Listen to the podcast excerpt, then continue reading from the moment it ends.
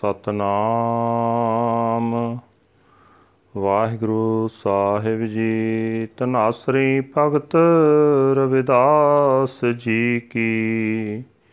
ਇਕ ਓੰਕਾਰ ਸਤਗੁਰ ਪ੍ਰਸਾਦ। ਹਮ ਸਰ ਦੀਨ, ਦਇਆਲ ਨ ਤੁਮ ਸਰ। ਹਬ ਪਤਿਆਰ ਕਿਆ ਕੀਜੈ? ਹਮ ਸਰ ਦੀਨ, ਦਇਆਲ ਨ ਤੁਮ ਸਰ। ਹਬ ਪਤਿਆਰ ਕਿਆ ਕੀਜੈ? ਬਚਨੀ ਤੋਰ, ਮੋਰ ਮਨ ਮਾਨੈ। ਜਨ ਕੋ ਪੂਰਨ ਦੀਜੈ। ਹਉ ਬਲ ਬਲ ਜਾਉ। ਰਮਈਆ ਕਾਰਨੇ ਕਾਰਨ ਕਵਨ ਬੋਲ ਰਹਾਉ। ਬਹੁਤ ਜਨਮ ਵਿਛਰੇ ਥੇ ਮਾਦੋ, ਇਹ ਜਨਮ ਤੁਮਾਰੇ ਲਿਖੇ। ਕਹਿ ਰਵਿਦਾਸ ਆਸ ਲਗ ਜੀਵੋ, ਚਿਰ ਪਇਓ ਦਰਸ਼ਨ ਦੇਖੇ। ਬਹੁਤ ਜਨਮ ਬਿਸਰੇ ਥੇ ਮਾਦੋ, ਇਹ ਜਨਮ ਤੁਮਾਰੇ ਲਿਖੇ। ਕਹਿ ਰਵਿਦਾਸ ਆਸ ਲਗ ਜੀਵੋ, ਚਿਰ ਪਇਓ ਦਰਸ਼ਨ ਦੇਖੇ।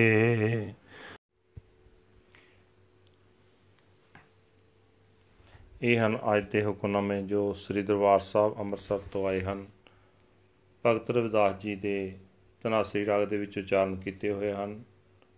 ਪਰਮਾਤਮਾ ਇੱਕ ਹੈ ਜੋ ਗੁਰਾਂ ਦੀ ਕਿਰਪਾ ਦੇ ਨਾਲ ਪ੍ਰਾਪਤ ਹੁੰਦਾ ਹੈ। हे ਮਾਧੋ, ਮੇਰੇ ਵਰਗਾ ਕੋਈ ਨਿਮਾਣਾ ਨਹੀਂ ਤੇ ਤੇਰੇ ਵਰਗਾ ਕੋਈ ਦਇਆ ਕਰਨ ਵਾਲਾ ਨਹੀਂ।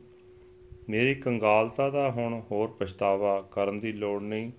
हे ਸੋਹਣੇ RAM ਮੈਨੂੰ ਅਰਦਾਸ ਨੂੰ ਇਹ ਪੂਰਨ ਸਿਦਕ ਬਖਸ਼ ਕੇ ਮੇਰਾ ਮਨ ਤੇਰੀ ਸਿਫਤ ਸਲਾਹ ਦੀਆਂ ਗੱਲਾਂ ਵਿੱਚ ਪਰਚ ਜਾਇਆ ਕਰੇ हे ਸੋਹਣੇ RAM ਮੈਂ ਤੇਥੋਂ ਸਦਾ ਸਦਕੇ ਹਾਂ ਤੂੰ ਕਿਸ ਗੱਲੋਂ ਮੇਰੇ ਨਾਲ ਨਹੀਂ ਬੋਲਦਾ ਰਹਾਓ ਰਵਿਦਾਸ ਜੀ ਆਖਦੇ ਹਨ हे ਮਾਧੋ ਕਈ ਜਨਮਾਂ ਤੋਂ ਮੈਂ ਤੇਥੋਂ ਵਿਛੜਿਆ ਆ ਰਿਹਾ ਹਾਂ ਮਿਹਰ ਕਰ ਮੇਰਾ ਇਹ ਜਨਮ ਤੇਰੀ ਯਾਦ ਵਿੱਚ ਬੀਤੇ ਤੇਰਾ ਦੀਦਾਰ ਕੀਤਿਆਂ ਬੜਾ ਚਿਰ ਹੋ ਗਿਆ ਦਰਸ਼ਨ ਦੀ ਆਸ ਵਿੱਚ ਹੀ ਮੈਂ ਜਿਉਂਦਾ ਹਾਂ ਵਾਹਿਗੁਰੂ ਜੀ ਕਾ ਖਾਲਸਾ ਵਾਹਿਗੁਰੂ ਜੀ ਕੀ ਫਤਿਹ this is today's Hukamnama from Sri Darbar Sahib Amritsar uttered by Bhagat Ravidas ji under Tanasri Raga.